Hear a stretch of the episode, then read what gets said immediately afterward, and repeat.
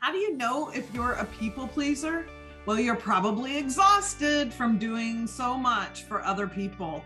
You're probably ready for it to be your turn, and yet you feel guilty and selfish if you want to do something for yourself. If you can relate to that, stay tuned. I'm Brenda Florida, certified life coach, and I've got a full solution for you. And we talk about different aspects of that every episode of Liberate Your People Pleaser from emotional intelligence skills to practical coaching tools. We use my own framework I created called the Solve It Method. And I have guests on from time to time to share their expertise with you as well. So you are in the right place at the right time, being exactly who you are. And now join me for this episode of Liberate Your People Pleaser. How would you like you or someone you work with to know the one thing they need to know that will affect 58% of their performance in their job. Doesn't matter what their job is. This one thing affects 58%. And that is the person's emotional intelligence, or EQ, as they call it. Even though, yes, the initials would be EI, but because it's sort of the emotional equivalent of your IQ, they call it EQ. Anyway, the reason why this is so important is because people with a high EQ or emotional intelligence will outperform people with a high IQ 70% of the time. And when this one thing makes up 58% of how well we're performing, then there's no better thing to focus on. So I have been delivering emotional intelligence and high functioning team trainings for about eight or 10 years now. And I started it in the realtor community, working with leaders because I that was the profession I was in before I got into coaching. And it's such a passion of mine because that idea, especially when we're talking about leadership, of what makes a leader effective, whether you are a leader in your work position or not, you are a leader in your own life, you're a leader in your home, whatever that looks like, right? So we all are leaders in one way or another. And so you can relate to this whether in your profession you are in a leadership role or not. We all want to be effective. And I was working with a big group of volunteer leaders in one of my jobs. And I noticed how some of them were very effective and others were not and they all had a great heart. They all wanted to serve. These were volunteers to begin with. So they weren't there because somebody promoted them into the leadership role, right? They were volunteering, they had the heart for it. But some just were not very effective. So I started really trying to, you know, figure that out. What was the equation there? And I realized that really the most important thing was their emotional intelligence. So I started doing some research on it and realized that the statistics proved me true. So I started doing training around it because just like I do now with coaching, of course, I don't want to just talk about great ideas like, you know, don't be a people pleaser or turn your powers of empathy onto yourself or, you know, put yourself first and those kinds of things. Be a good leader uh, without telling people how because it's very easy to get inspired at you know a convention or even on a podcast and or in a book. You're reading a book and you're so inspired by the ideas of it but you don't know how to implement it in your own life. You don't know how to accomplish it. So i've always sort of had this duality of um, big vision and lofty ideals that i'm always shooting for and inspiring myself to and that practical how do I do it? So that's always translated in my own work as well, long before I started coaching. So I developed this training and in it taught people how to improve their emotional intelligence and how to create a high functioning team. So it probably will not surprise you to know that the hallmark of a high functioning team, three things really stand out. And again, if you don't relate to this in your career, you can relate to it in your own family or friend group or whatever, because we're in teams all the time, whether you call it that or not. So, what are really the defining dynamics of a high functioning team is that there's a lot of trust. They trust each other. And so, because of that trust, they can have healthy conflict. Everybody doesn't have to agree with each other. There's no creating false harmony. There's no keeping our mouth shut so we don't rock the boat, things like that. They can have, of course, the easy conversations. That's easy. We can all do that. But it's the hard conversations that really define whether or not a team is healthy. And you don't have those unless you have trust. And then the third is just sort of I'll group it. You could break it down in a couple different ways, but everybody's committed to the outcome. You know, whatever the project is, or the goal is that we're working towards, or whatever it is, that everyone is focused on that. They're taking responsibility for their role in it. They can hold other people responsible for their parts of it because, again, we can handle the quote unquote conflict of I am your office peer and I'm doing my part of the project, but you're dropping the ball on yours. I can talk to you about that directly because we have that trust. We've already built that and we've already been a part of these healthy conflict kind of conversations. So we can do that with each other. So when we're in an organization or we're part of a team where those things are not happening, then emotional intelligence sort of comes to the rescue to teach us how to do that. Because again, it's one thing to say, oh, okay, I get it. We're not having healthy conflict. And so we must need to build trust. Okay, well, how do I do that? How do I do that with a friend? How do I do that with a coworker? How do I do that with my leadership team? You know, it doesn't matter again what the setting is. The, these dynamics, these principles transcend work and personal life. So the question becomes how do I do that? Well, then we go to the skills of emotional intelligence. So the four components of emotional intelligence are self awareness, and this is a hierarchy. It is self awareness because we can't do anything unless we're self aware. Then, once I have that self awareness, then the second part is how I can be mindful of how I'm expressing myself.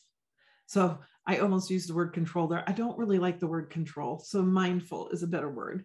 It is about reacting, right? Am I responding or am I reacting? When I I first have to cultivate the self-awareness to even know when I'm getting triggered and what I'm doing and have some consciousness around my life and my behaviors. But once I do, then the next step is can I start to change those behaviors? And a lot of people get stuck right there.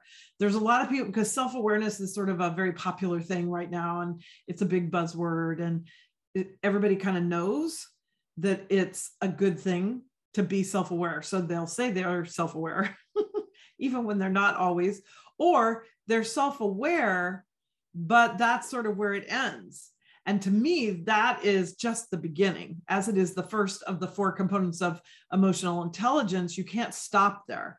So once I'm aware of what I'm doing, can I start to behave differently? Can I start to respond differently in the world? Until I can do that, I'm kind of stuck right there. But once I can do that, I can go to the next step, which is then what's my awareness of others? This is the empathy piece. Can I pick up on what's going on for other people what are the emotions they're experiencing what when are they being triggered you know what is the perspective they are taking that might be very different from the perspective i'm taking? And then the fourth component is how do i put all that together? What's happening for me? How am i responding? What am i picking up with the other people or person i'm engaged with? And then how do i tie that all together so that we can have uh, healthy, I'll say, um, conversation around it. So you can't always be, it's not always about winning the argument, so to speak. That fourth piece isn't getting what you want. That's not what they call it. It's relationship management. You know, can I put what's important to me on hold sometimes? Can I use my understanding of the perspective of that other person or their feelings in it, their emotions in it to maybe shift or change or not what I'm going to do. But if I'm not going to change it, I'm understanding that this is going to be hard for them. It's just taking it all in together. Now, you can imagine, and you may be thinking this already yourself, that my gosh, as a people pleaser, that is a big disruptor to each of these things because as people pleasers, we don't want to have conflict, right? We're avoiding conflict all the time. And so we tend to keep our mouth shut, do things to create a false sense of harmony, cover up for people who are dropping the ball, all those kinds of things. So, actually, being a people pleaser in its expression of the sort of habit that isn't serving that that way of thinking about it it's not serving because it's in opposition to all these other healthier habits. So all we have to do with the people pleasing part, again, you've probably heard me say this a million times, but it's turning it around to ourselves instead of focusing all that energy on problem solving and you know over functioning and all that on other people keeping our mouth shut we make our own feelings, our own, the things that we are responsible for ourselves, those are our, that's our focus. And yes, I can have empathy for the other people on my team, but not to the degree, not that distorted degree that I talk about frequently, where, you know, empathy doesn't mean I take on your feelings. I only see your feelings. Your feelings are more important than my feelings are. No, Empathy just means I get it. I can tell what you're feeling, and I may feel it also, but it doesn't mean I have to feel, be a victim to that. You know, I have to have my own boundaries to say, hey, wait a minute, how I feel is important too my perspective is important too and yours isn't more important because i'm feeling it so right? So having those boundaries around our empathy so that we can stay in our sandbox. Another common metaphor for me is this idea of staying in our own sandbox. So my sandbox are my thoughts and feelings and my actions. Everything i do everything i am my body you know what my body does all those things that but it's just me. Everybody else every other family member every lover every boss every partner every team member at work whatever it is they all have their own sandboxes. And so how they may be feeling while it's interesting to me and i'm going to consider it it is not mine. I don't go hop in their sandbox and take in all their feelings and try to stop them from feeling it or fix it in some way, that's when life gets really chaotic and when we start to get exhausted and overwhelmed because we're over in somebody else's sandbox and we don't belong there. So, in highly functioning teams and highly functioning families, in highly functioning relationships to anyone, we are staying in our own sandbox. And that's really how you build that trust. You care about what's going on in the other people and their sandboxes, but you don't become them. Because actually, when we become them, when we go get in their sandboxes, we actually are not trustworthy anymore because people aren't sure that we're doing what we want to do well how does she really feel? Or what is you know it gets it kind of muddies the water for all of it. So when we're solid in our own sandbox whether we're saying yes or no i like it i don't like it that's trustworthy because it's how i feel it's how i'm expressing myself it's what's true for me. People can trust that they can disagree with it also. That's okay but it's trustworthy. Whereas when you change your mind, depending on who seems to be running the room, people aren't really sure where you stand and whether they can really articulate all these things in their mind. I'm saying all these things in a super conscious way. Not everyone can put that together or they don't always realize that's what's going on. They just have that sense that they can't trust you. And it's because you're trying to keep the peace or because you're giving up your own priorities or your own idea of what's important to you.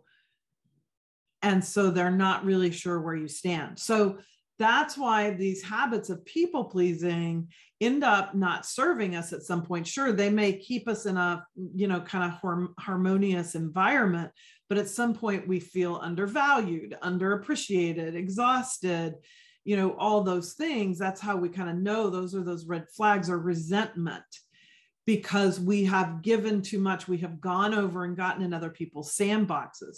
And so hopefully you can see as I describe this how these tools of emotional intelligence, these four, you know, components of self-awareness, self-expression, other awareness, and then relationship management, as we improve in each of those four areas, it turns, it's just another way to think about tools for turning those habits of people pleasing onto ourselves, as I usually say, before we give to others.